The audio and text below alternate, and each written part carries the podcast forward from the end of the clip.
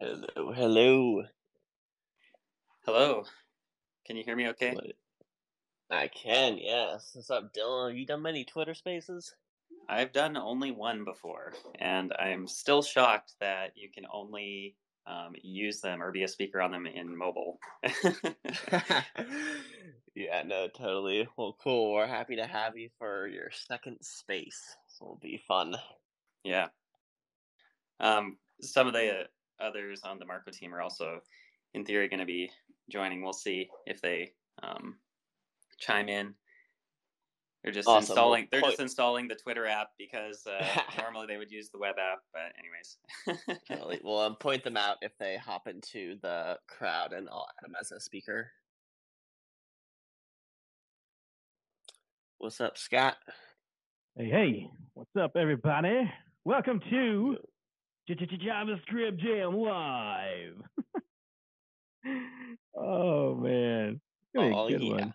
It'll be a good one today. That's great.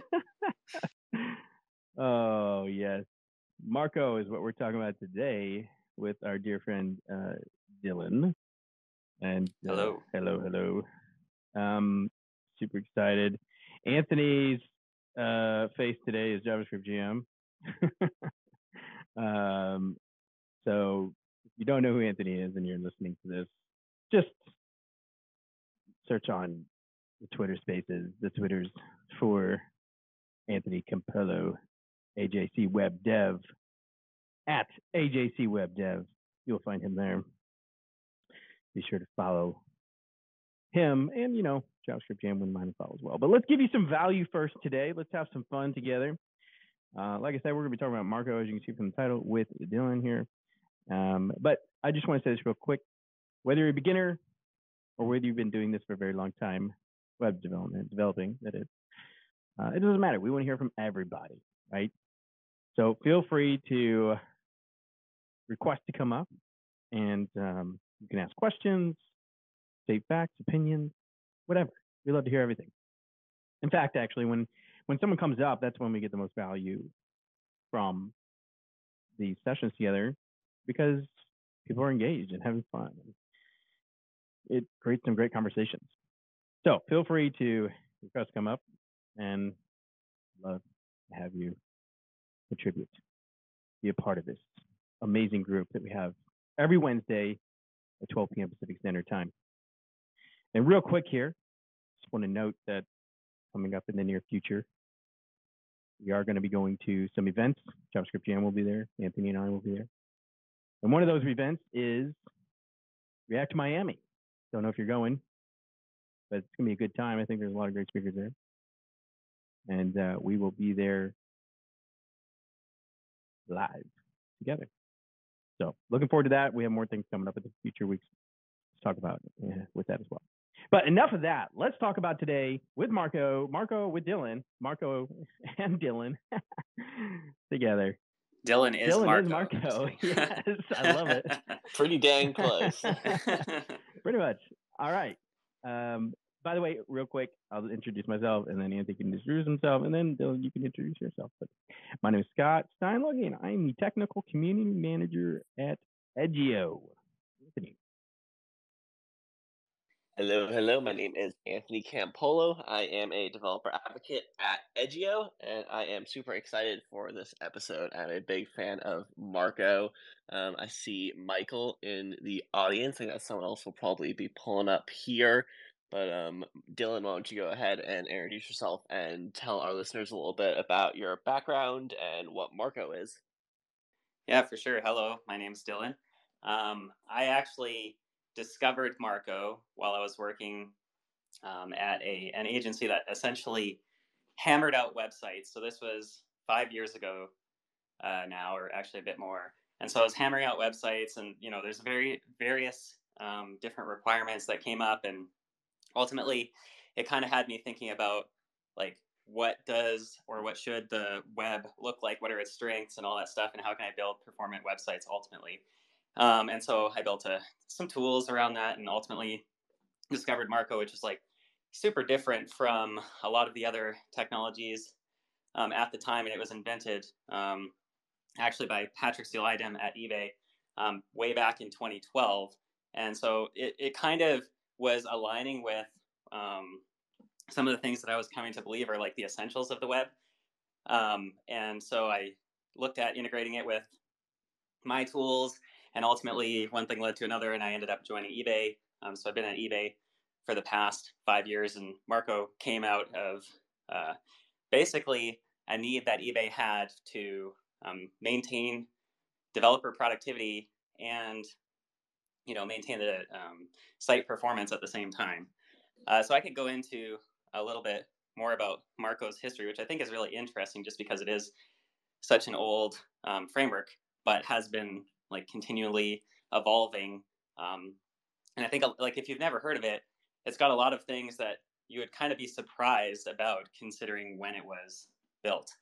Um, I've also got uh, Michael Rawlings here in the chat, who's a part of the Marko core team, and we've got um, Ryan Turnquist and Luke um, as well, who have uh, Ryan and Luke have actually joined us in the past year. How long has it been? I'm actually not 100% sure. But anyway, so they've been doing great work on Marko as well, so they'll probably chime in at some point. Um, maybe they should introduce themselves real quick as well. Yeah, I sent speaker invites to all three of them.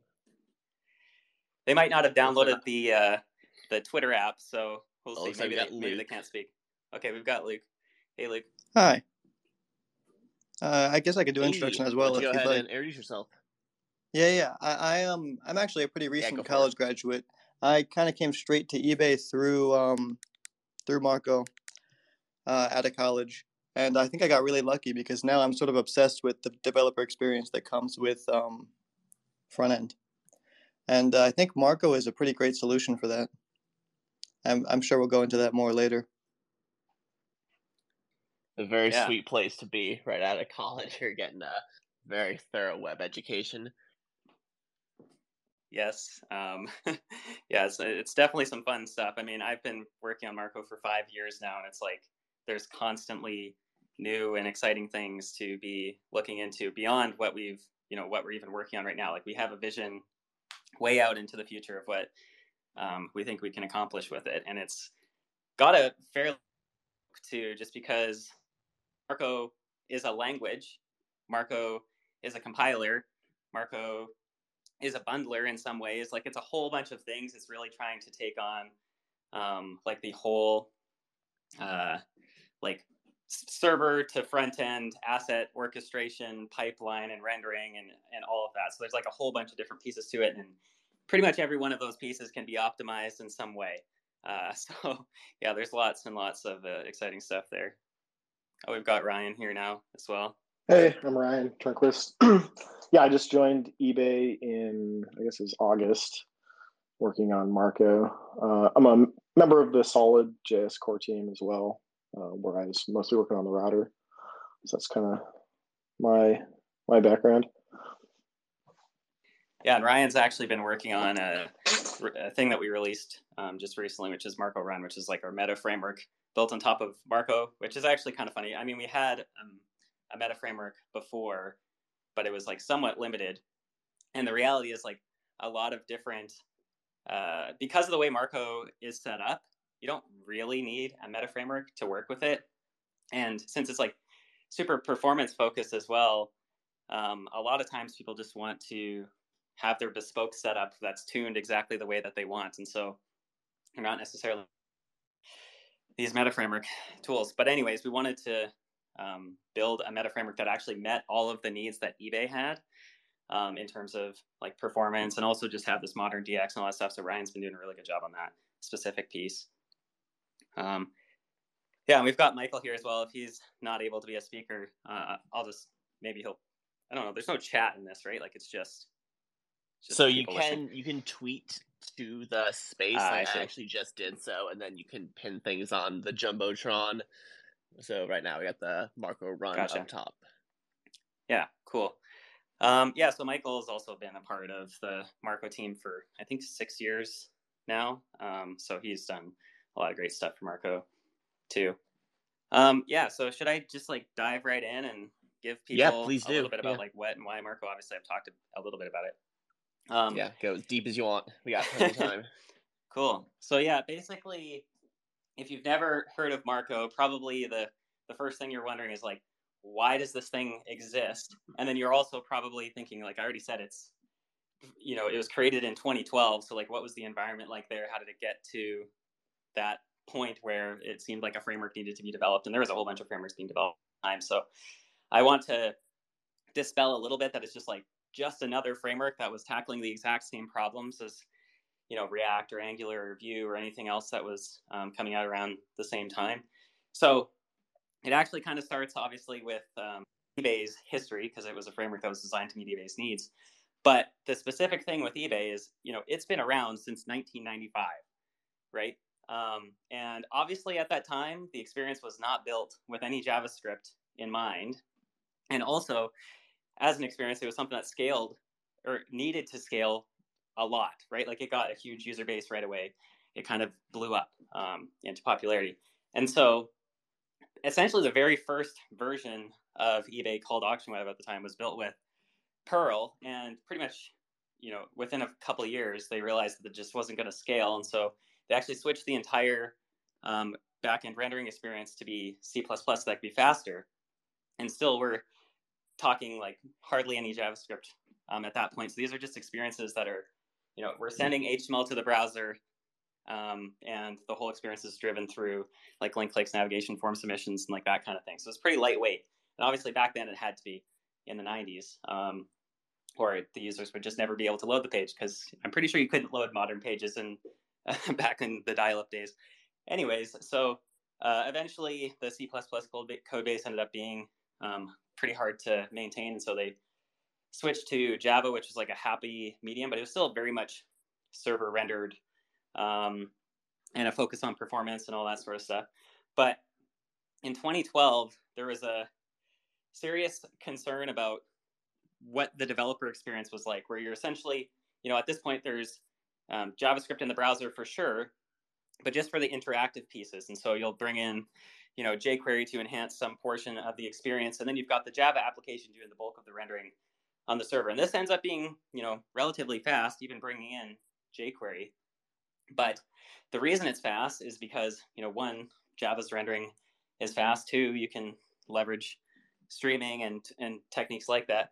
But also because since you're only sending the interactive pieces of JavaScript to the browser, you essentially don't have this modern problem where in a SPA you end up sending the entire app to the browser. So the JavaScript scaled um, a lot better than many modern spa-like setups.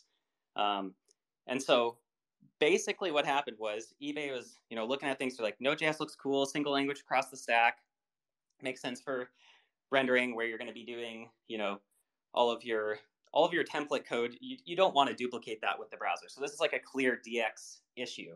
Um, but at the same time, it's like we can't compromise on performance. Like every millisecond matters and there's constant performance monitoring on all the pages and and so on. And then the other thing is that eBay as an experience is actually a multi-page app where any of the pages that you go to can actually be an entirely separate application, right? Maintained by an entirely separate team that's probably using like a similar tech stack, but not necessarily. Some of the pages could be implemented even in a different um, language. It was very, uh, it was very like limited restrictions on what you can do. You can do pretty much anything. But the main thing that you had to do is make sure that your experience was fast and you could deliver it uh, quickly.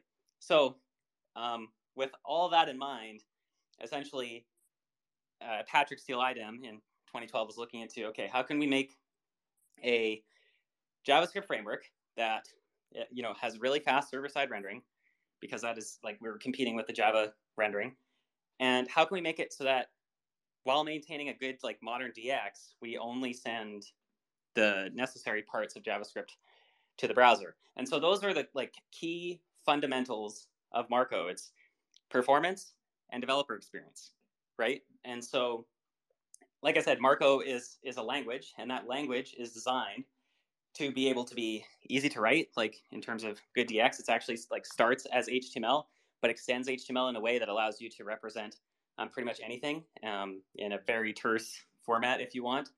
Um, but then also, Marko takes that language and compiles it to completely different things depending on the environment we're deploying to.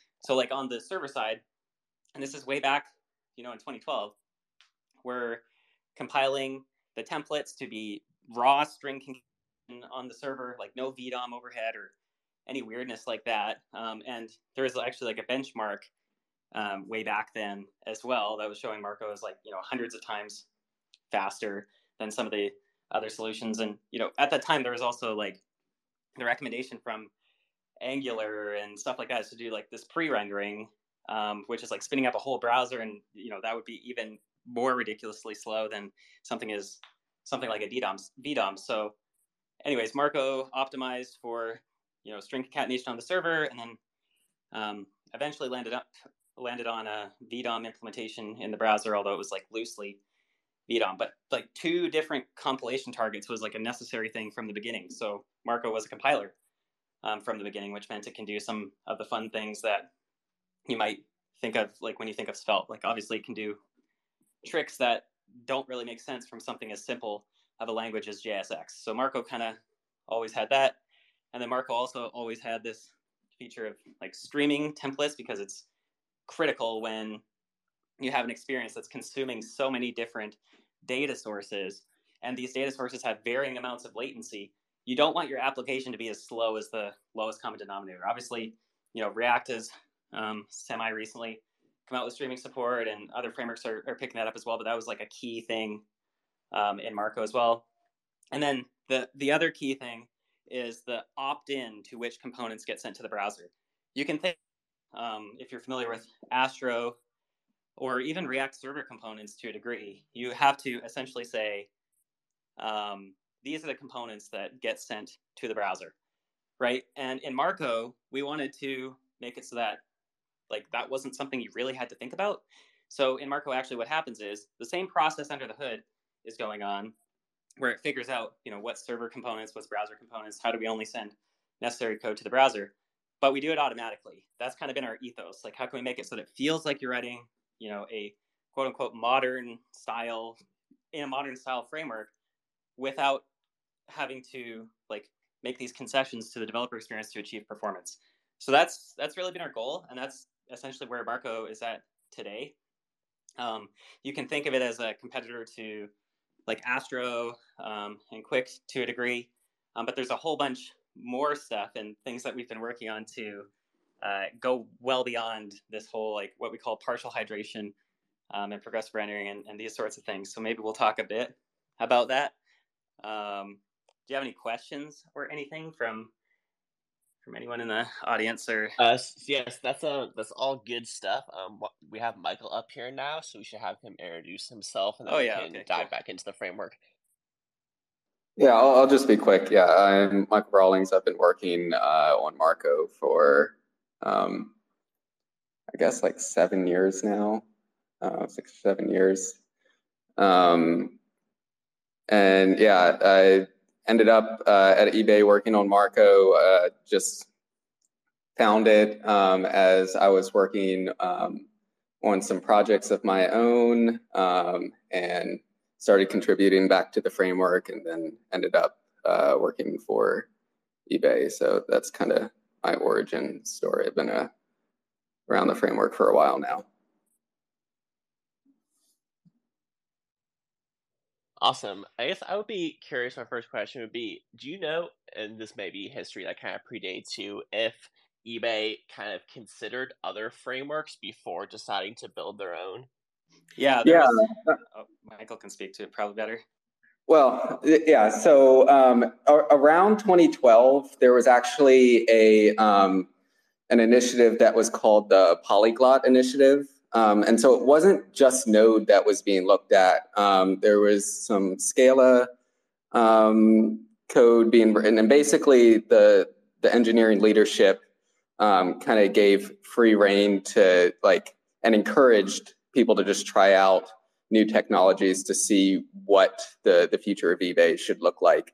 And so what ended up winning um, that and kind of coming out on top was Node. Um, and originally Dust.js was kind of the only existing framework that met eBay's needs to some degree from a performance perspective. And primarily that was because it's like the only templating language for for Node prior to like 2020 besides Marko that supports streaming. That's fine. I never even heard of Dust.js. Um, yeah, the the original author kind of disappeared, um, and yeah, LinkedIn and eBay dead. sort of took over uh, maintaining the project for a little bit, but both of them ended up moving on to Dust as well. So it's just kind like of went up in Dust or something. Yeah, Sorry, Dust, it, it's um, you know, just a templating language, though not a framework um, so much. You know, it's more like if you if you're familiar with like Pug or what was Jade or like EJS or like those kinds of things. It's basically just a you know simple server side templating language that allowed you to do streaming, which was you know something that eBay realized pretty early that um, was going to be a requirement to to to use Node. What's up, Dan? Slowly turn this into a solid team stream. Hey, I, oh I've no! Been, I've been a fan of Marko from afar. I like how it makes me feel like a space alien. A space Say alien. yes. Like the the templating syntax, it's very it's very unique. Yeah. Uh, yeah. It's true. I, yeah. Well, we talk about that actually. So, like, what is the? There's like a Marko language, right? Yes. Um, and I think it's honestly one of my. It's probably my favorite thing about the whole project is this language, and it's very opinionated, and it's also um, something that I think takes developers off guard um, when they first see it. Obviously, like Space Alien. Um, but the the really interesting thing about it is, I feel like there's been essentially zero competition in the component based declarative like UI framework authoring experience. Like, what does it look like to, in a nice way, author these declarative things without having to put a whole bunch of imperative glue um, in between. And so, you know, we've been trying to look at what that means. Um, and also, the, like a big reason for us to do that is, is kind of twofold. One, we want to make sure that um, everything you can do in the language is composable. Like you can, you know, take our primitive language syntaxes and build complex things on top of them. Um, but then we also want to make sure that everything is super optimizable.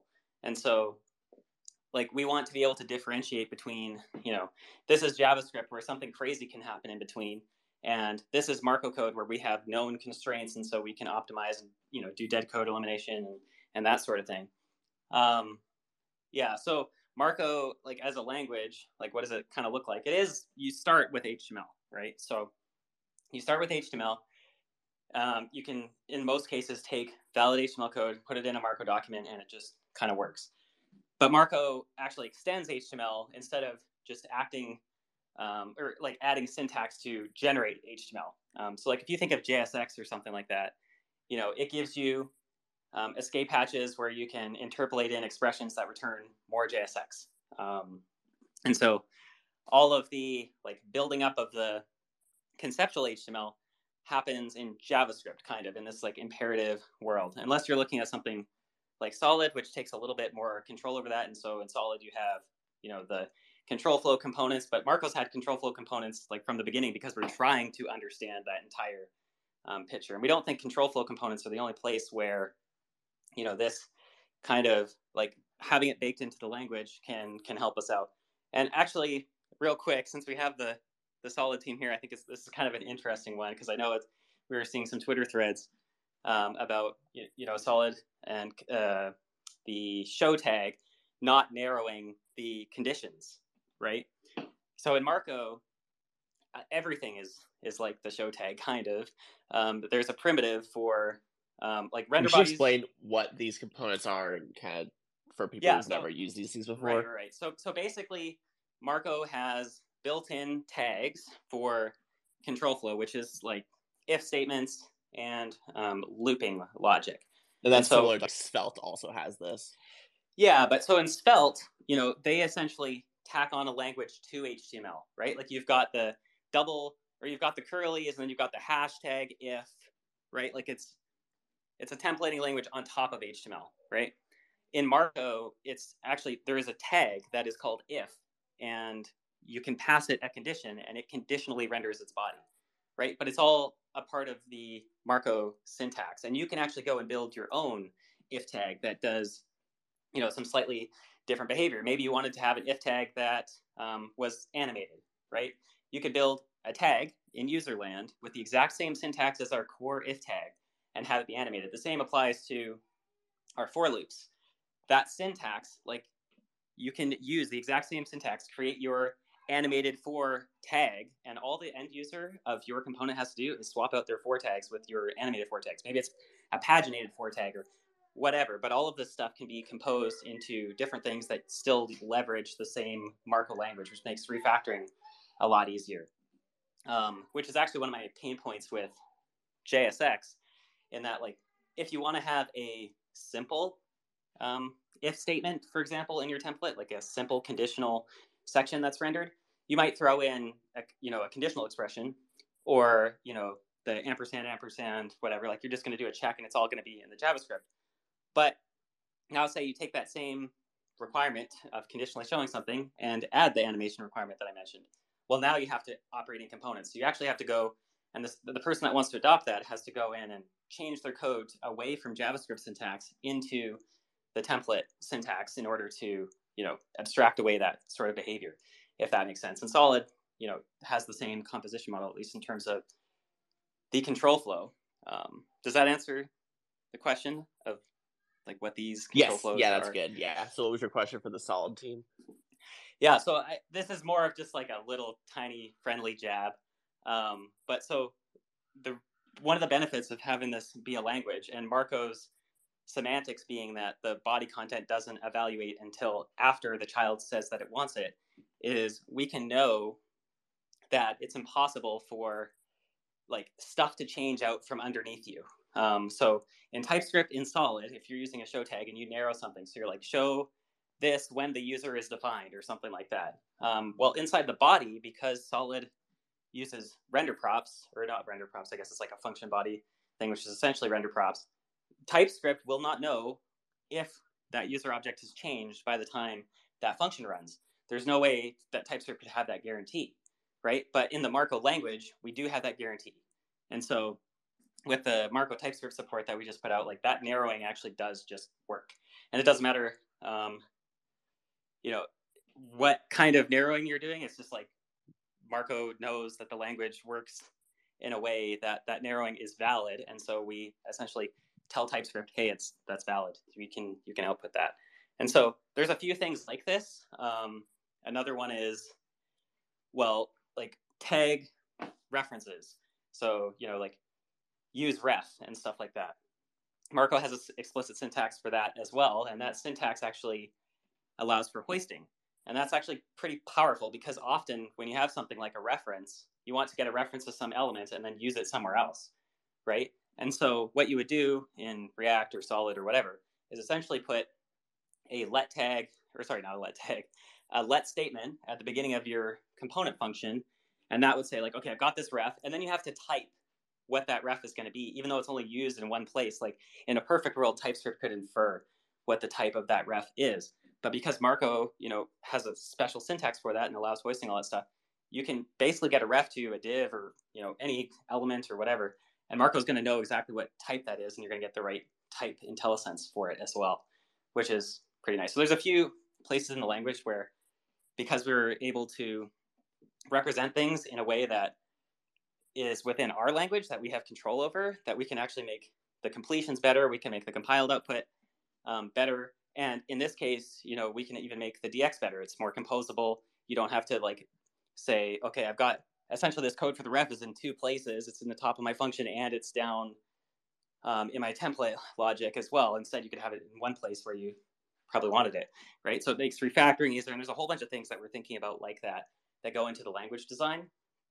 Um, and so one thing to point out is like when you first see Marko's syntax, again, think of it as HTML with as if HTML and JavaScript were built together at the same time and with the goal being of building components.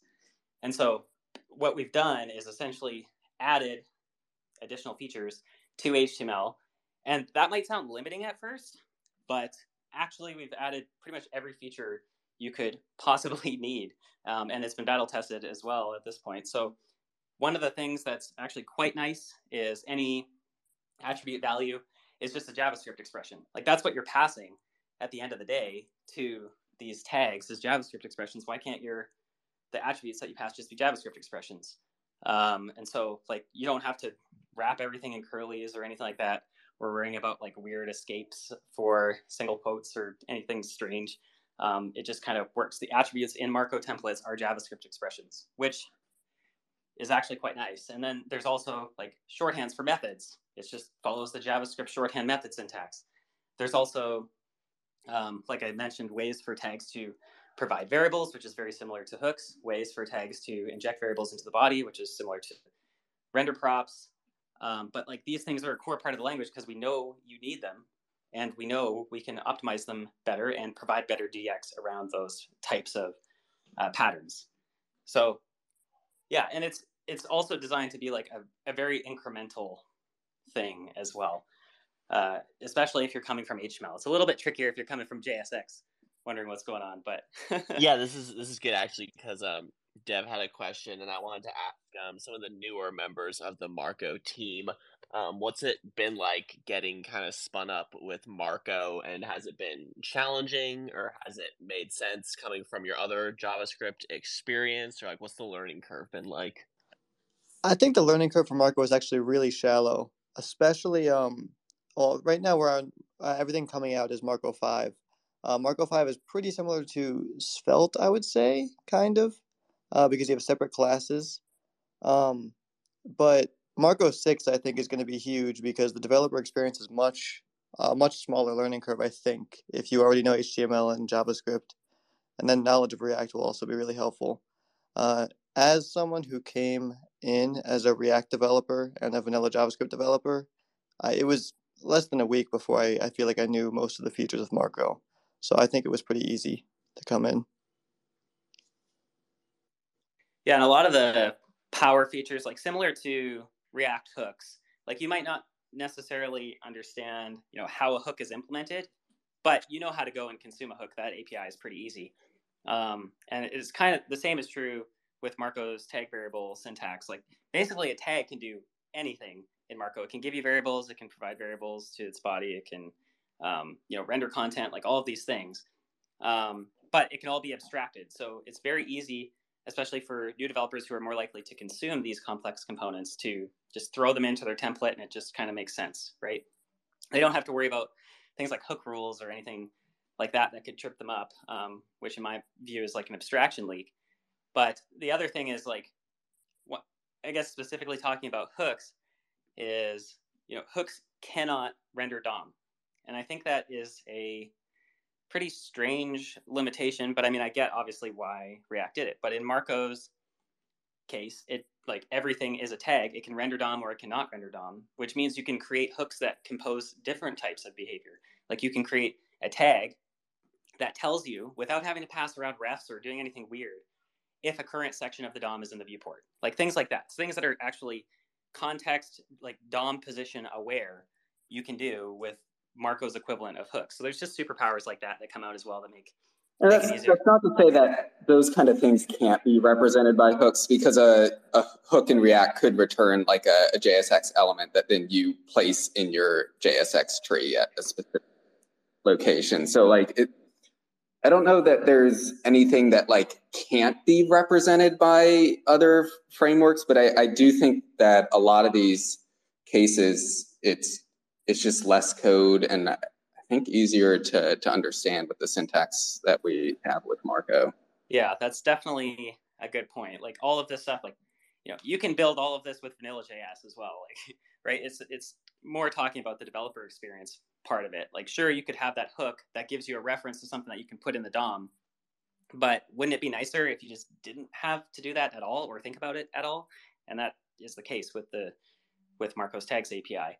Um, and yeah, so th- there's just a lot of things like that where, you know, you're not having to duplicate your where things are defined in multiple places or like whenever you're refactoring one of the key things um, react hooks when they announced that they highlighted was you want to make sure that you're touching as few places as possible and since in marko everything can be like co-located right next to the implementation or the usage of the tag, it's very easy to do that kind of co-location. There's no arbitrary rule that says, okay, hooks have to go up here and they potentially have to be in this order and they can't be, you know, um, rendered conditionally and like all that sort of stuff doesn't matter. You can put a hook anywhere in your Marko template inside a div, like it doesn't matter. Um, inside an if statement, all that stuff is is perfectly valid. So it's like, yeah, obviously, you know, the React um, solution for how do you conditionally render a hook? Well, you have to basically refactor your code and split it out into another component. In Marko, you just put another piece of state at that location. Like it's a one line change versus uh, premature refactoring. And so those are the kinds of places where you really see a win with uh, with you know the Marko language.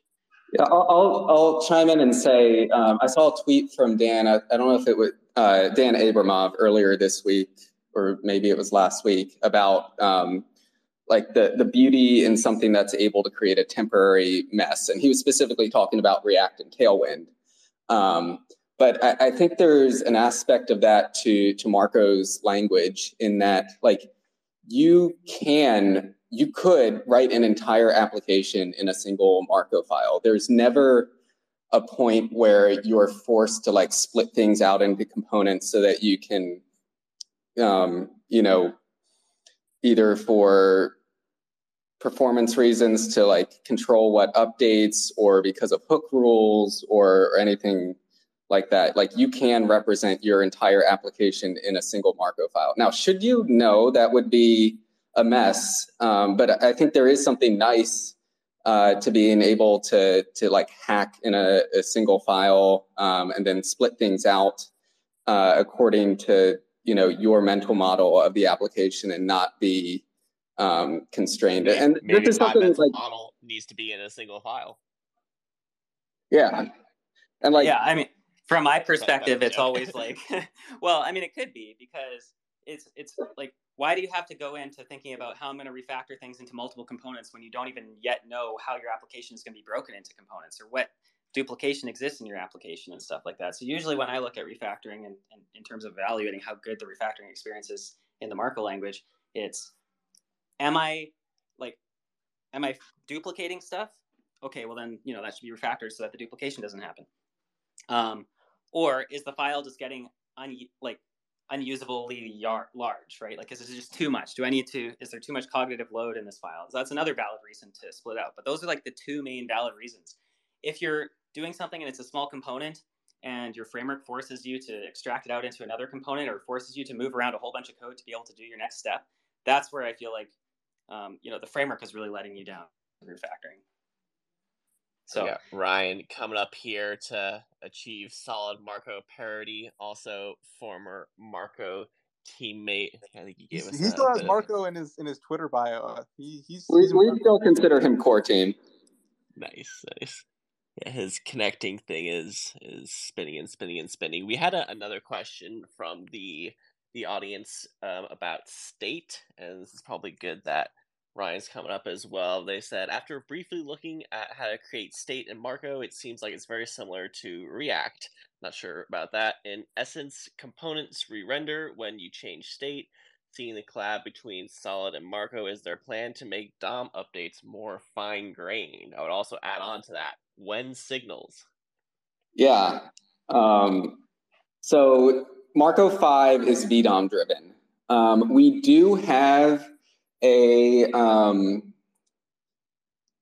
a preview of the, the APIs that are coming to Marko 6 um, in a tags API preview package that you can install, and it basically gives you access to all these like let tag, let tag, const tag, and a lot of these that um, Dylan has mentioned. Um, and in some ways, uh, that's that's kind of like a, a stepping stone uh, to where we're going. And it also looks, I think, in many ways, like what React is doing with React Forget, because it, it puts like fine grained execution almost on top of um, the VDOM model. But with Marko 6, we are dropping the VDOM and, and going fully to, um, they're, they're not signals. Um, they, I mean, they they conceptually are, and they're using a propagation uh, mechanism that, in some ways, is similar to what MobX has. Um, but it's almost more so just like functions calling other functions. Um, in, in a sense, the the Marko compiler compiles to these like signal functions um, that basically ensure that things run in the same in, in the right order um, so that you know you don't see any like glitches or anything as as data propagates throughout the tree but it, it is fine grained and it is basically like when you update a value it calls a function which passes like any computations to like the next thing down the line and ultimately directly updates a dom node. So like that is coming soon. Yeah it, it's actually this is one of those things where it's like almost better to be able to show the code because this signal like implementation is very different than anything I've ever seen in any other framework because it's entirely compiled. So basically, the Marko compiler goes and looks at your code, figures out the dependency graph of the code um, in terms of like expression execution, and outputs a whole bunch of functions that are all at the root level, like basically detangles your code so that we can call these functions in the correct order that follows, you know, the way you would typically think of signals.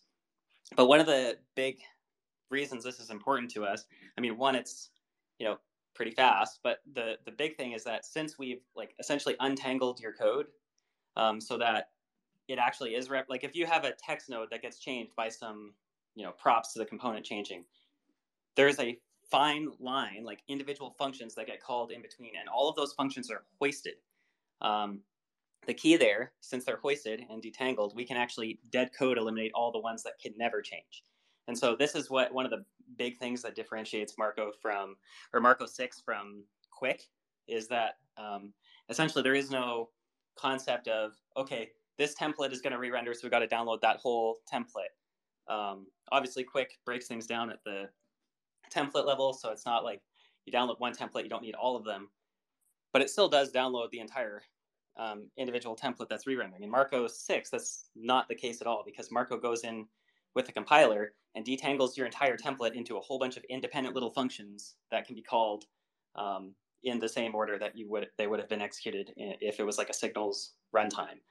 Um, so it's a really key part of our um, our hydration and bundling strategy as well. So instead of it being like it is now, where it's partial hydration sort of automatic islands architecture. It's more that if you have some code that directly goes and updates or some code, some state changes, and that, you know, causes three expressions to run, that ultimately changes like two DOM nodes. Marko 6 only bundles functions that basically do those things and not the rest of your template. And so it's pretty huge um, in terms of the savings you can get from that. And it means if you've got you know large static portions of your app, they're much more easily able to stay server only um, versus the islands architecture where you add state or a component at some arbitrary height, and now like the majority of your application is sent to the browser. So, so I really quickly want to say Ryan has come in and out of the room like four times and tried to come up on stage like at least three times and I don't know what the problem is. Yeah, for some reason it's it keeps saying connecting and it's not yeah, connecting. I told him to circle to to just join as a listener, and then I'll send him an invite.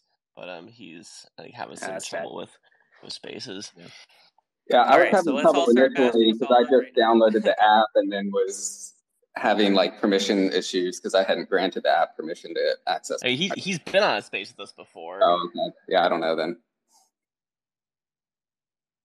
Anyway, continue on with uh, the conversation. Yeah, yeah, something else, Dylan.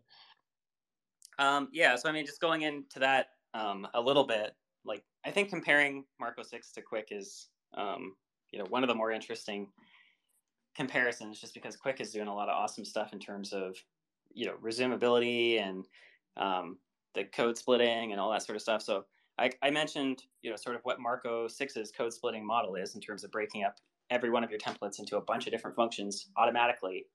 Like you don't have to go in and you know add dollar signs anywhere or anything like that. Marko just knows where all these expressions are. Um, but the other thing that's actually I think quite nice is Marko 6 also knows which expressions are needed in the browser. And it's actually resumable uh, just as uh, Qwik is. And so essentially what happens in Marko 6 is if you have some expression that you calculate during the rendering, and then you have some effect or an event handler or something that needs to be in the browser that is going to read that expression, the Marko 6 compiler knows about that and serializes just those pieces to be sent to the browser. Whereas if you look at something like Astro or Qwik, typically the way that the serialization is going to work, and you know there are optimizations they can do, and they do do, um, is they'll look at it from a component level. They'll be like, this component could re-render, and so we'll need to serialize its input, right?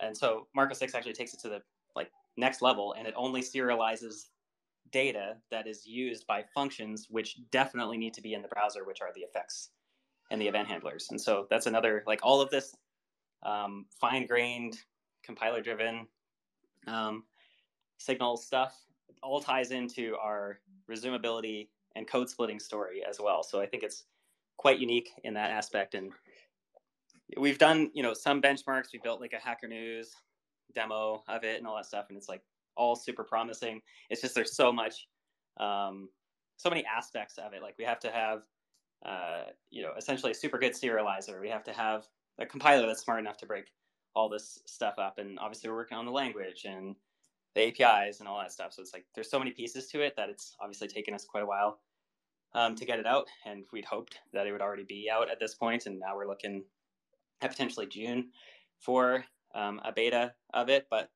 it's it's it's really quite um, crazy what it can accomplish in the in the parts where it does work now compared to pretty much anything else, including something like Qwik So yeah, I mean, it's one of those things where it's like tricky until you can see the numbers, but hopefully I've done a little bit of, uh, hopefully that that explanation makes sense. And if anyone did have specific questions on like how any of it works, we'd be happy to answer that too. I think a really powerful part of this dead code elimination that Dylan touched on, but I think is worth reiterating, um, is that if you have a component that maybe has dynamic uh, attributes and sometimes doesn't, um, then it only ships its JavaScript on the times when it has dynamic attributes. So maybe you have like a set of comment components, and only the ones that were posted by you are editable. Um, now, all the comments by everyone else will be shipped as vanilla raw HTML, and then yours will have JavaScript embedded with them uh, only, and that that's a uh, much more performant.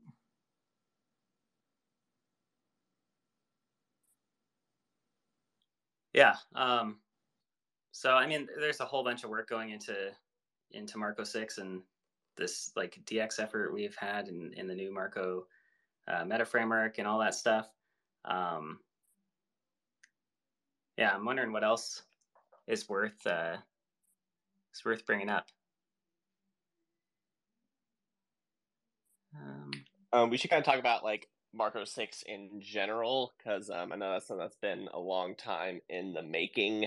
So what's going to be for like people who've never used Marko at all? Like, why is that something that they should care about? Yeah. So the big thing with Marko Six is obviously, or at least the hard part is really these these optimizations that we've been talking about, like super aggressive code splitting. Like we're talking, you know, our Hacker News example, it was like one kilobyte for the entire um, final bundle, right, for the Hacker News like comment thing, and it's like in some ways that's still a huge amount more javascript than is actually needed if you just inline it so there's certainly room to improve but compared to every other framework like as a baseline you know they're like three four five or more times higher and that's the good ones right so for building these really small javascript footprint um, applications that's where marko is going to shine all the way down obviously to zero javascript um, but really like incremental um, JavaScript. And so one of the places that um, actually has been causing us to put a bunch of effort into Marko 6 is this whole micro front ends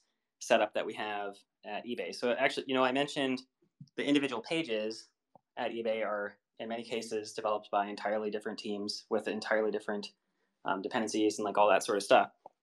But it's their responsibility to make sure that their app and the experience that they ship is as small and lightweight as possible. So obviously, you know, it's it's useful for that um, level.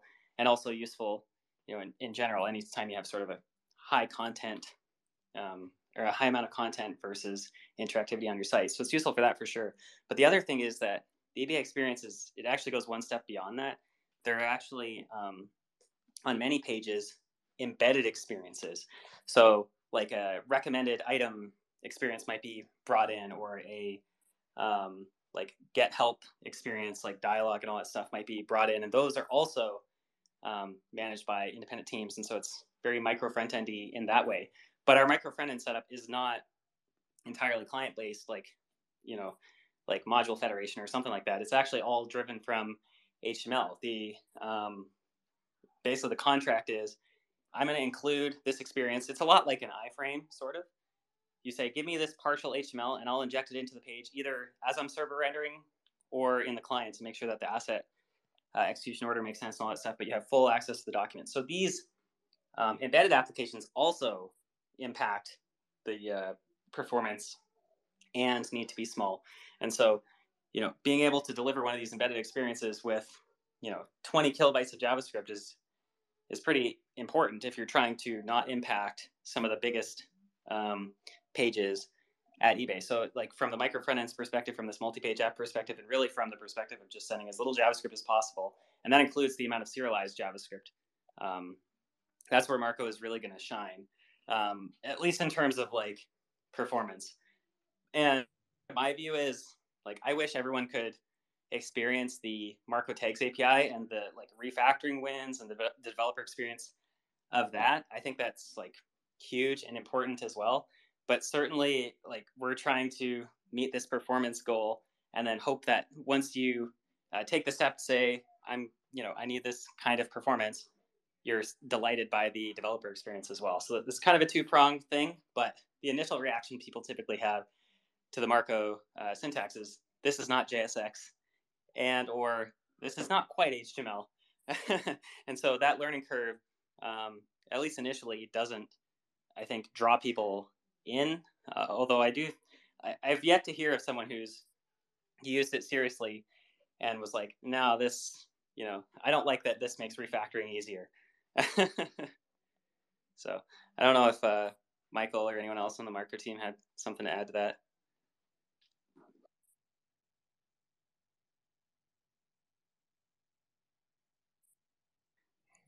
Curious. Also, I'm curious, um, like of people here, like what frameworks everyone is is using because you know one of the things only angular devs here. Only angular devs okay. Well from an angular dev perspective um, I, I don't know how much you're caring about the performance of things or i mean you also have your That's own probably more so react devs is our our audience i see um, okay. actually got a lot of solid people here but uh, I know we actually do had a handful of Angular devs here. Right. But um, yeah, I I first came to Marko having kind of played around a little bit with all the frameworks, and I found it to be very unique and different. But I I also agree that it really didn't have a super difficult learning curve. Like I felt like I picked it up pretty quickly, and like all the syntax again intuitively made a lot of sense, and uh, like the docs were pretty thorough. So yeah, I found that it like that's it's a very heady framework when you talk about how it works under the hood, but actually using it is not that overwhelming.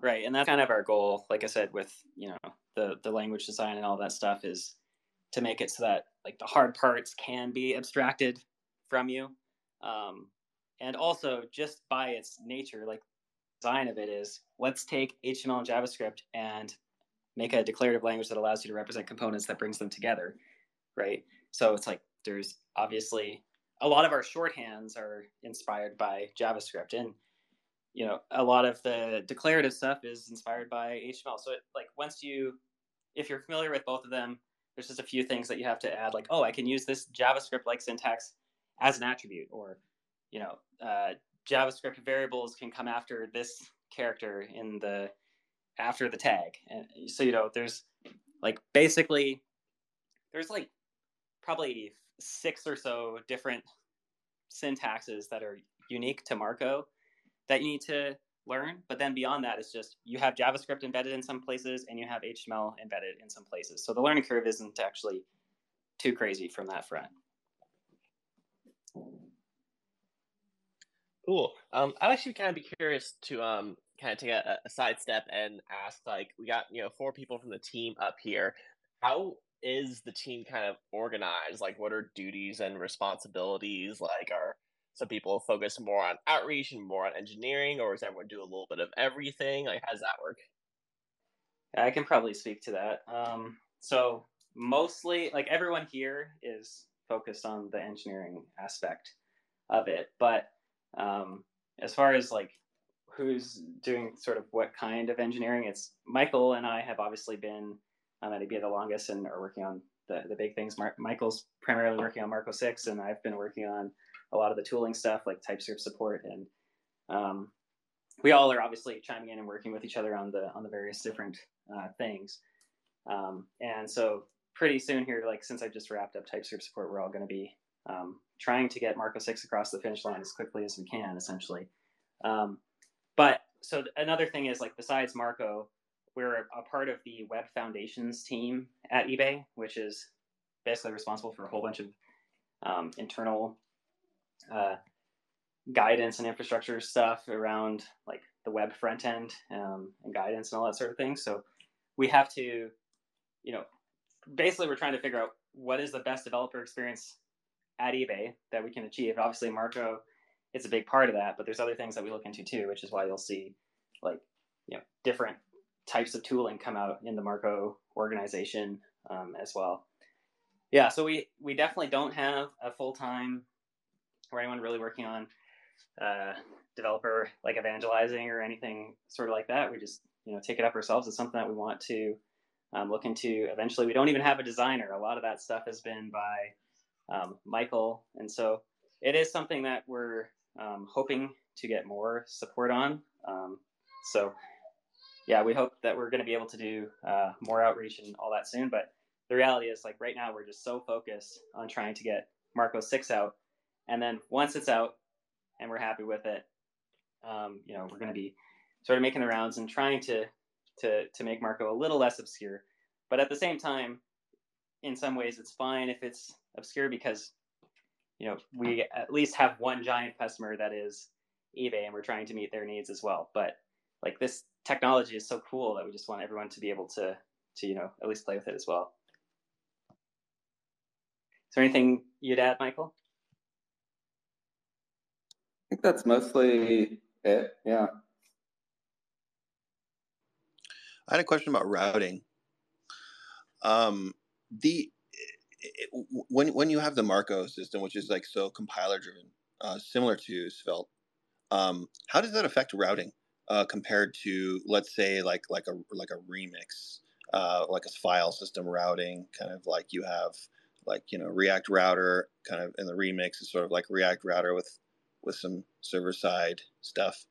How, how, how would how would uh, how would the routing system compare? I'm, I'm sort of like I don't really know a lot about it. I'm really interested to know more about how routing works and stuff. Yeah, like that's that's a, that's actually a really good question, and it's one of the things that I think people first come into Marko and they're like, uh, you know, at least up until recently, there isn't an official router. Like, how do you guys not have an official router?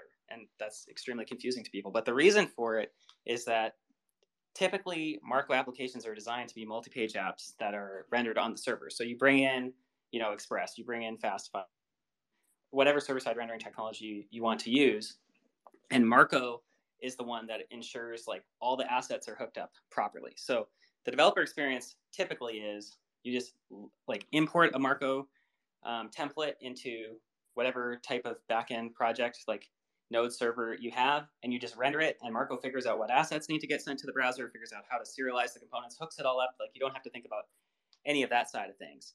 Um, and so that meant, you know, normally you would just use like Express's routing system or Fastify's routing system or something like that. Um, with the exception being the the new tool we put out, and we did have um, a different tool before that as well, a few iterations of it. But we do have a, a tool now that's sort of similar to Remix's file system based uh, routing, except that um, it, it does have uh, some some unique things as well. Ryan Turnquist was actually the one who was doing most of the work on that front. He could talk a little bit about it and maybe go into um, speak more to that.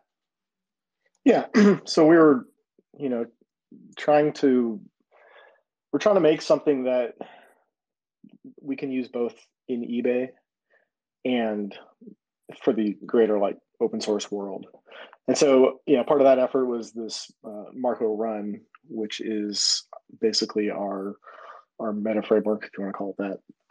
And so, you know, we're trying to like, uh, you know, reach parity, I guess, with a lot of other tools that, you know, Remix, Solid Start, uh, Next, that kind of stuff. Um, so it seemed like file system based routing was like, uh, you know, something that people, well, people either love or hate, um, but it seems like it's winning out. So part of the uh, this this Marko Marko run thing, another part of it was like kind of moving to Vite as our uh, our bundling system, and so yeah, we basically you know kind of like came up with our schema for how we represent our file system routes, and uh, through this Vite plugin. Um, that is like the majority of the Marko Run project. Uh, we're we're generating we're we're providing routing solution for you, um, and and it's kind of interesting because since we're like a multi multi page application uh, first framework, and we have a compiler and all this. Um, and we're like performance oriented uh, what we're doing for routing is you know looking at your your pages and generating a a, a compiled trie basically so like all the routing is compiled into a bunch of if statements that that uh, like renders the correct page for you so that's kind of like a uh, an interesting thing i haven't really seen uh, elsewhere and i think it's going to lead to like pretty good performance for uh, Marko Run applications. That's cool. I'll try to not to take this too far off base here, off tangent, but um, similar to like as opposed to like a, uh, uh, you compared it to Express Fastify. Uh, for a server-based system for routing, where you hit a route and it gives you the data and you go there with a link.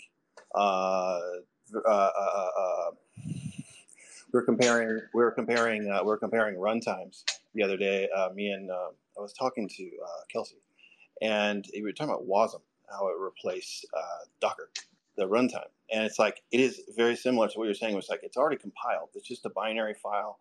It's already all all the possibilities are already there. It's not like you can come up with a runtime possibility. Like oh, we have a new look at this new runtime possibility, or, or nothing like that. It's not calling. It's just it's already compiled.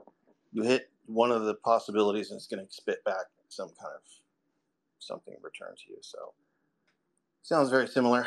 Okay, so you, yeah. you compile you compile all the all the possibilities, uh, pre pre pre compile all the possibilities, then you, you get one of the options based on based on. Yeah, Te- technically there is also like a sister project to Marko that was developed when Marko was, which is called Lasso. It's actually a uh, runtime based JavaScript bundler, so it bundles things on the fly, and that was built because you know when Marko came out, Webpack had barely started, so we were looking at Browserify and like all that stuff, and basically didn't cut it. So a bundler had to be developed alongside this as well. But ignoring the bundler aspect of it, which is largely um, at least the Marko parts of figuring out what modules to send to the browser, um, is all in the Marko compiler. The, the the experience of authoring a Marko app is very similar to the experience of you know just using express with one of the view engines they have like ejs or pug or something like that right where you just import a view template and render it and it gives you an html string back the big difference is that you can actually add interactivity in a declarative way to those templates and marko just figures out what assets need to go to the browser to make that happen that's cool. You, you lost me a little bit, but I can I can do some more research. Maybe hit you up uh, uh offline or not offline sure. per se, but like off of this line. Uh, I uh, was curious about how does the progressive. Not to put you on the spot here, you can if you don't want to answer the question, it's fine, or if it's not answerable. But how does how does the so I'm, I'm sorry. I did too much too much uh, preamble. I lost my, my no problem. yeah, yeah. Uh, how, how, does how does how does that progressive enhancement fit into the picture?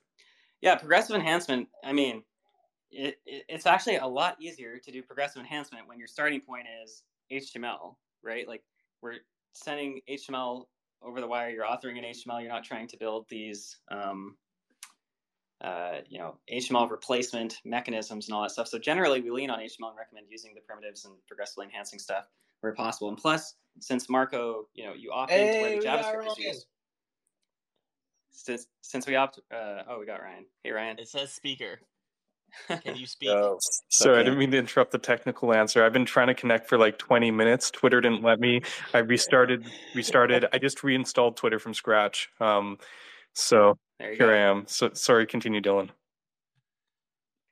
Yeah, I was just gonna say, um, you know, essentially, since your the model in your mind is adding JavaScript to an existing, you know, experience, it, it kind of lends itself well to um, progressive enhancement all like from zero JavaScript and and and above. And also, we are thinking of accessibility patterns as we go, and how can you represent things um, in an accessible way. Like one of the things um, that I think is kind of funny is React didn't have a stable way to get an ID um, that server rendered for like ever, right? Like that was something that always had to be built into the meta framework. But Marko's always had a way to do that because getting a stable ID to be able to be used with, you know, ARIA controls and stuff like that was something that we hit right away. So it's like, you know, we are thinking about um, things uh, from an accessibility standpoint as well, like from the language, but also we're a part, or one of the members of our team is a part of the accessibility initiative at eBay as well. So it's definitely something we have on our minds, and accessibility and progressive enhancement often uh, go together, not always, but um, yeah, so it's definitely something. I'll, I'll also say, I mean, there, there's only so much that a framework can do for you on the progressive um, enhancement uh, piece. Though I, I, think Remix has done a, a, really good job at the meta framework level, and um, some of those patterns are we're we're kind of taking and pulling into um, Marko Run to to some extent, um, and we're going to be doing more on that front. Um, but I just wanted to call out that Dylan, um, before he joined eBay, was like a progressive enhancement fanatic. So, like, this is stuff that we are um, thinking about. Uh, but I don't know, Dylan, if you want to. I, I, think yeah, it'd be cool if you just shared a little bit about what you were doing. Sure. Yeah. So, I mean, like I said, um, sort of at the beginning of this, I was at a place where I was just hammering out tons and tons of websites and thinking about, um, you know, what the good parts of the web are, and that led me down progressive enhancement and streaming and like a whole bunch of different things. But the one of the big push pushes for me at that time was I need to support old browsers. I need to support IE8, and I want to write modern JavaScript. Like that's why I have Node, right?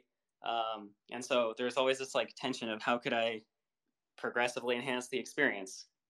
And so that kind of pushed me down the model and you know all that stuff. But what I ended up doing was thinking, okay, the simplest way to make it so that an experience just works is to have it so that whatever HTML is rendered from the server, because I already knew we needed server, I needed server side rendering, um, can just work. Like the things that you send to the browser should ultimately be a series of um, links and forms. Like what experience can you not represent with links and forms? Yes, there are some, but a lot of those even can be progressively enhanced to fall back onto links and forms. And so that was the simplest way I found to um, uh, to basically do progressive enhancement. And so I ended up building a router that is very similar to uh, the current version of Koa.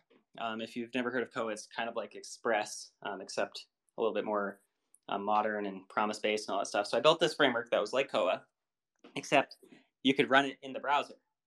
Um, and it all used the exact same APIs. So, and it was only um, like 30 KB, which is actually quite expensive, or quite quite a lot. But there's like a lot of polyfills you had to send for things like promises and like all that sort of stuff.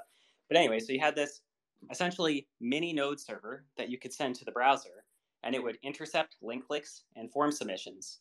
And so what you could do is essentially server render an application, and then once the browser like picked up, it would intercept all of these link clicks and form submissions and pipe them through the client side router which is essentially the same model that Remix has today. And actually, like all the similar things you could think of, like loaders and pattern uh, actions and like all these sort of things that you see in Remix, also exist in that framework that was built at the exact same time or just a little bit before React Router was made. Um, so that's kind of my foray into progressive enhancement. Um, and then that project is ultimately what led me to Marko when I was building integrations for uh, different frameworks. I don't want awesome. to yeah, that, talk. Sorry. Yeah, I just pinned um, your FS Jam interview where we we dove into a lot of this stuff. It was actually the the very first question I asked you was about progressive enhancement and how it related to partial hydration and all that kind of stuff. So I would point people to that interview. It's actually one of my favorite interviews I've ever done on that show. So really, really proud of that one. Now that we've got uh, Ryan up here, actually, uh, I'd be curious for you to speak just a little bit about your history um, working on Marko and why you have referred to it as the most underrated JavaScript framework. Sure. Yeah. I mean, it, it's it's kind of crazy to me because I, I, like to look at lots of solutions. Um, the whole way I approached building Solid was looking at lots of solutions in the space. Um, so Marko was not on my radar at all. I was just uh, hooks had recently come out, and I was like very hyped on the fact that people were switching back to primitives. So I was you know, just going along that thread, writing articles about signals and reactivity. Um, when uh, Michael and Dylan actually were like, "Hey, you know, we're working on something that we think signals could help with," that's how I got actually got pulled in. We were thinking that Marko Six would be based on something like signals, and it kind of is, but it, it's interesting. Um, get to that in a second, but. Uh, what I did find though was, you know, we're, we're they've been kind of like suggesting, you know, like there's different things that Marko needed to be aware of early, like those IDs and like um, stable IDs and like a few other things. Um, Marko has had like almost all the hype features of the last two years. Marko's had some version of for about eight years. I, just because now everyone is like rediscovering the server. Marko, you know, technology changes over time and you know different availability. But Marko, like from the start, was just like there. So like is like the kind of questions we're asking right now. You know, uh, Patrick Steele was asking back in 2013 or 12 or whatever he started working on this. Um, so like, I, I was honestly flabbergasted. I even though I've been working the web for you know, God, it was like 20 some odd years now. I like and I was aware of some older techniques. I I didn't realize that JavaScript frameworks operated like this. I it was like it was like finding this treasure trove. Uh, it's so funny because I had some conversations with other people afterwards, like even like Rich Harrison Svelte and stuff, and and it was like, hey, you know. He, he asked me, you know, why why aren't people talking about Marko? And it was an interesting question um, to kind of think about. But beyond that, it was just so obvious what the value here is um, both to use and for others to learn from. So like yeah i, I was very excited um, especially uh, at that point where i was at this was an opportunity to come actually work on a javascript framework full time work on open source full time and i basically jumped at the opportunity um, picking up my my life my family everything moving down to san jose right at the beginning of covid um, so yeah um, yeah, Mar- Marko has a lot in it to be excited about, and the the work that uh, done since um, just builds upon that foundation, right? Like, because here's the thing: like I entered the team, you know, first couple months in. Sorry if I'm like just catching up here for the whole rest of the you know podcast. I get my perspective on here? And you know, Michael and Dylan were the main guys present on that. There's also the the other teams around the components and stuff.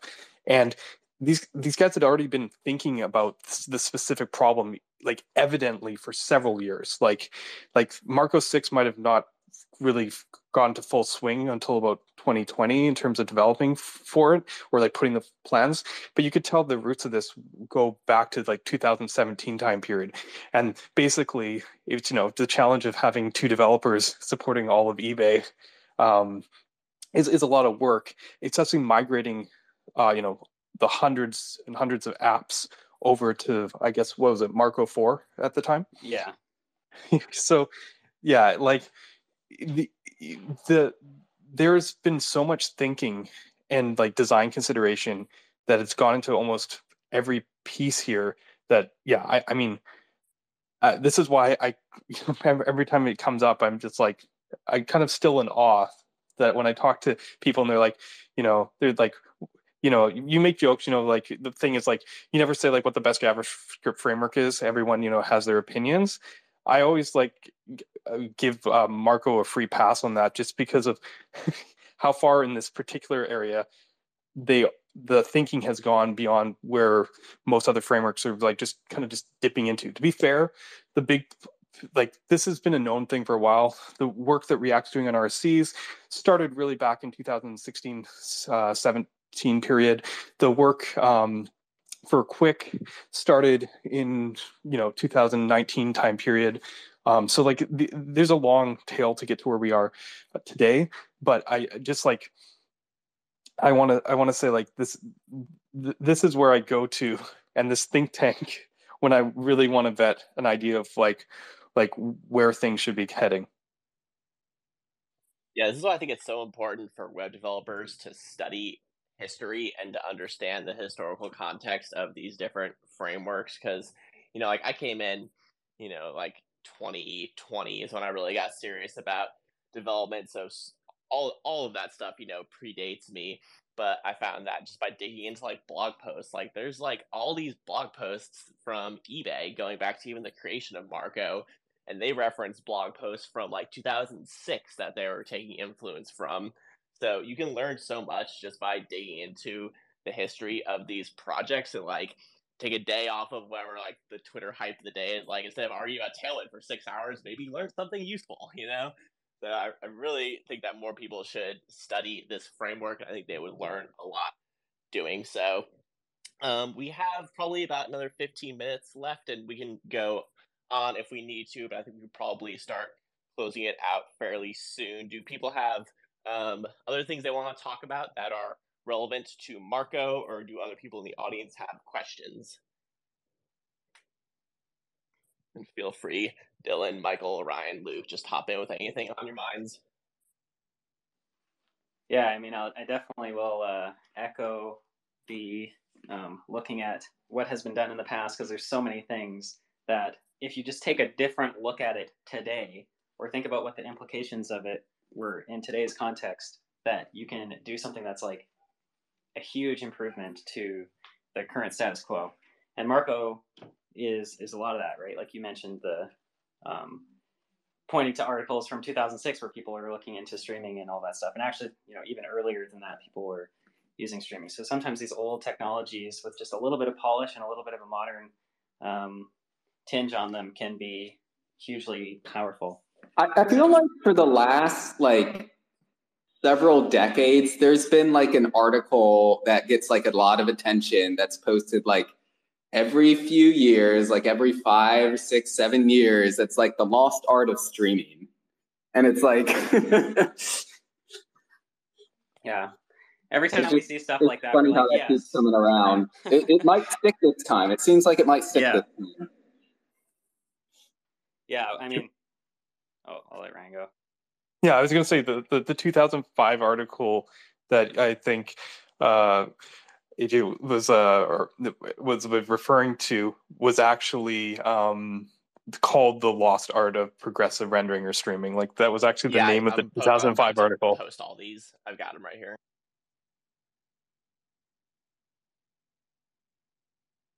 Yeah. Sorry, go ahead. I'm just gonna Uh, pin these up.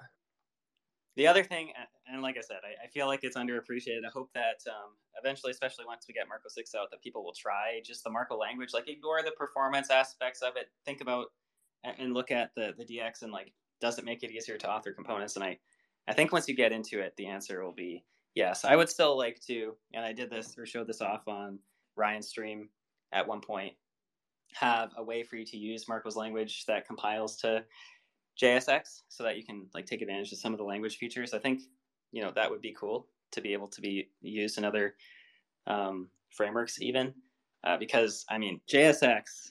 And this is a whole nother tangent, but like there is a lot to be desired in this language that, in my view, essentially just bootstrapped a bad version of XML onto JavaScript of the time, which didn't even yet have like template literals and stuff. So I have a low view of JSX, and I think if people were to try the Marko language, that they would uh, come to like a lot of its features.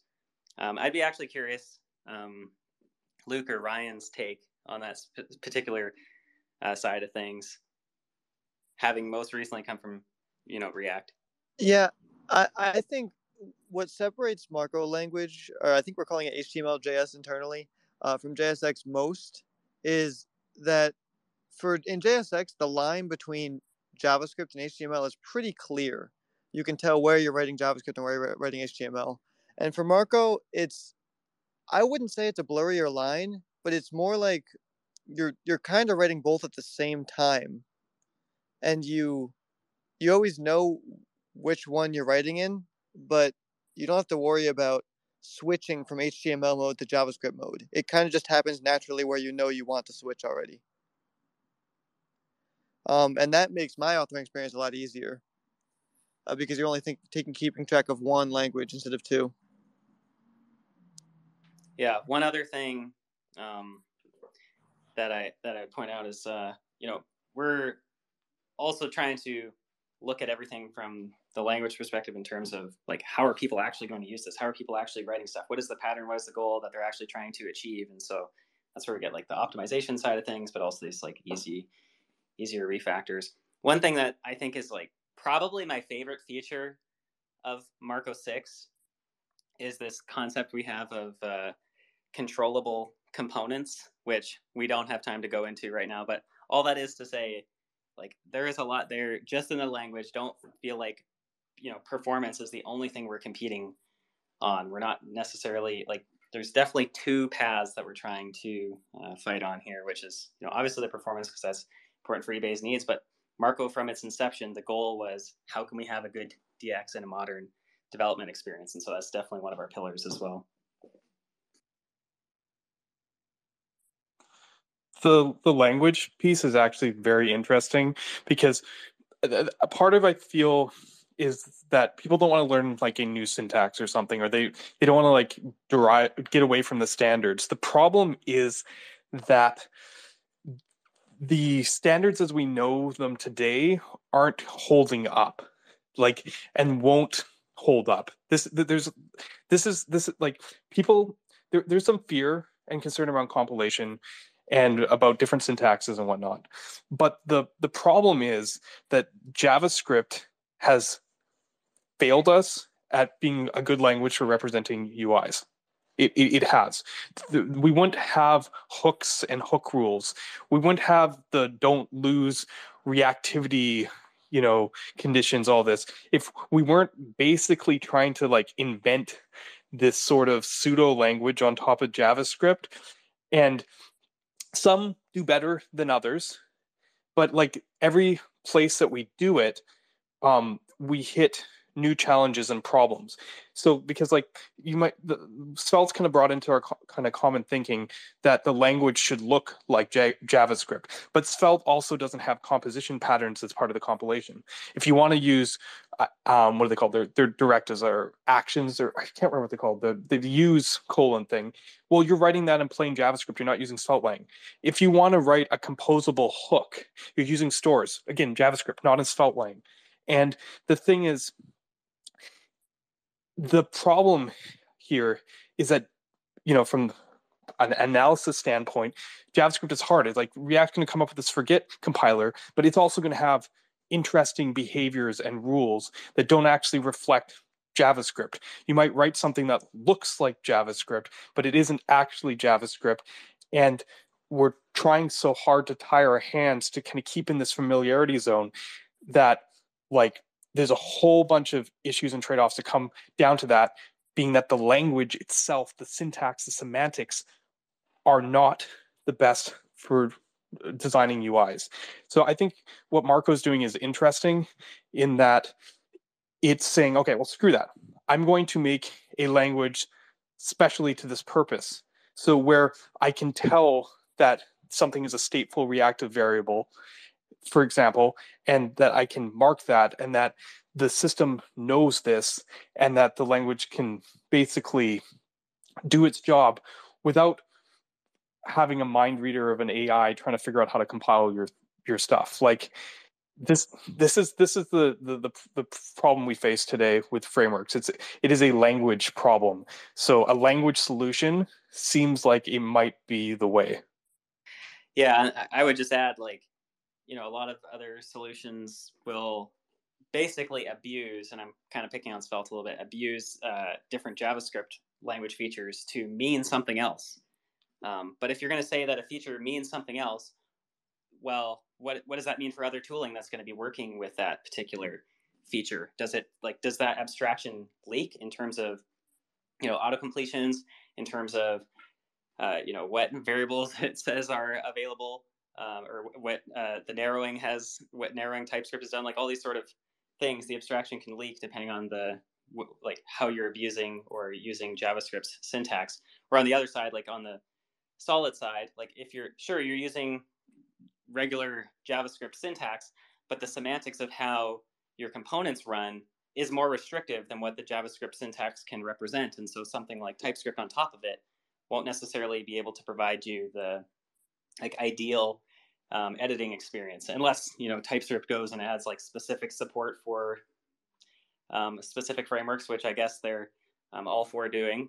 But uh... if your framework's name starts with an R and ends with a T, yeah, yeah, if you're that framework, then you don't have to worry. But otherwise, um, if your framework is doing something where, you know, if the IntelliSense could know just this one little fact about your framework, all of a sudden uh, the types get better and like all that sort of stuff, like that's really hard to do if the thing that you're augmenting or working with is JavaScript as an API for describing your your UIs. But since you know we're building it a level on top of that, we get to decide you know what the meaning of a variable that's provided to you from Marko is, and what the meaning of like the body content is, how things get narrowed. Like we have control over that, which is a lot of work. To be clear, it, it's a lot of work, and I, I do want to shout out that like Dylan has done a, a great job over the past uh, several months uh, getting our our tooling into a, a good place um, because there's a lot that has to happen in designing your own language. Um, and I totally understand why most other frameworks have not gone down this route because it it is a lot of work. Um, but I think Dylan done a really good job, um, and, and, the rest of the team. I mean, it has been a collaboration, but Dylan's definitely been leading it um, and and getting the the tooling into a, a, really really good place where it feels like you're not giving up, um, you know, anything at, by using this what what is essentially a custom DSL. Yeah, and I'll just you know add, even though it is a lot of work, sometimes some DX wins, some new features, some APIs like they do require a lot of work, but that doesn't mean that they're not um, useful or uh, you know once you have them it's like wow how did i do anything without this like we lived in a world without typescript forever um, and I'm not saying TypeScript. I still perfect, do, but like, yeah, but you you do live in a world with VS Code giving you at least JavaScript completions. Um, so like you know, back when I first started writing JavaScript, there was none of that, right? So it was very much like remember the application in my mind. Anyways, all that is to say is the tooling that went into even just those like auto completions and stuff like that um, is immense. But it's like now we can't live without it, right? And so even though we're putting in a lot of work into this um, language, it might be like, well, why not? Why why not just use JSX? So it's like, well, you know, there's some things that JSX can't represent, and we could make better tooling if we just like throw out the underlying issue, which is this sort of limited DSL that's built into JavaScript. And so, you know, it yeah, it, it's a lot of work, but I think it's uh it's also fairly fruitful. Um, anyways sort of making a long-term bet here. That's that's the way that I look at this because the the funny thing is if if you believe this is an inevitable conclusion, all the steps that we're doing right now are sort of intermediate steps along that path, um, so to speak. So the final result might end up being different if you you know people go different paths to it but it's interesting to me at least that um, that's like you know we could talk about you know Marko six taking a while. It taking a while has so little impact on how like current how um, modern how powerful it's going to feel when it comes out because at the point that this comes out from at least like a raw technology standpoint um, it's it's like other stuff will have not caught up.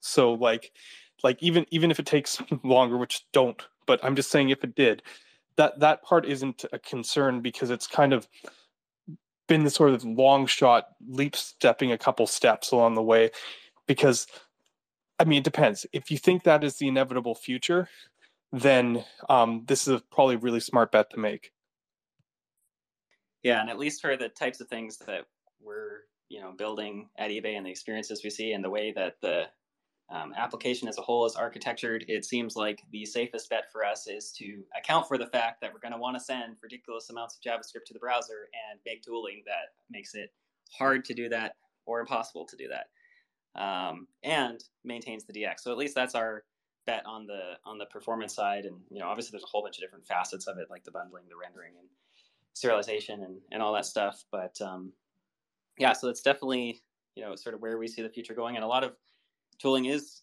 looking into that right now. I was like super happy when Astro was released and looked at partial hydration. Like pretty much no other framework picked that up or took it seriously. You know, obviously React Server components are like semi similar. Like but it's like that's another one. Yeah, I mean, there, there's definitely some, but it's like it, it was few and far between for what is a very conceptually simple optimization that I think makes sense for the vast majority of sites that people are building, right? Um, you know, like if you're doing server rendering at all and you're fine with your page, you know, having a multi-page app, why are you sending your entire application to the browser? You've already said the server can do some amount of the work and the browser just needs to do these like, you know, little updates here and there sort of thing. So it's like such a low hanging fruit optimization that we were only seeing somewhat recently. And then obviously you know we're taking that like core idea to the extreme and saying well let's just not let's not do like individual top level islands or whatever. Let's actually figure out what the real javascript that needs to be sent to the browser and only that javascript so that we can get closer to the actual like best performance you can have in the web which is an inline script that you know does exactly what you want it to do right so that's what philosophically we're trying to go towards. Not so that Marko Six gets there, but it's definitely way closer to that than any other than anything else that exists right now. Yep, chasing that dream. Well, I hope to see Marko Six sometime this decade. I'm holding out hope yeah, still. this this decade for sure. awesome. Well, uh, thank you guys so much for being here. It was a super great conversation. Um, I really encourage everyone in the audience to follow these guys. They are super cool devs, and I have pinned a whole bunch of tweets up top. Um, one for Marko Run is up there right now. That's kind of the newest, hottest thing you've got that people can try out. And then where should people go if they want to get involved with the community? Definitely check out our Discord or go to the markojs.com website, which has a link to our um, Discord. That's where all of us hang out in the various discord.gg slash Marko. Oh yeah, there you go. Michael's got it. Awesome. Well, any other parting words for our guests or our audience? Uh, yeah. I mean, I think there's uh, the big thing for me is look at the web as a like what unique, what's unique about the web compared to every other platform, and to know that, you have to look at its history. You have to think about things like progressive enhancement. Like try not to get a surface level one frame perspective on everything. I think if you expand your horizons, you'll become a better dev and you know deliver more delightful user experiences. Absolutely. All right. Well, thank everyone for joining us, and we'll be doing this same time next week, Wednesday, 12 p.m. Pacific. And yeah, as we get closer to uh, React Miami, we're going to be talking with some people who are speaking there. We've got one lined up with Henri in a couple weeks, so that'll be fun. But yeah, um, love to see you all next week, and that'll close out for us. Thanks for having us on. Yeah, for sure. Thanks for being here. Bye, everyone.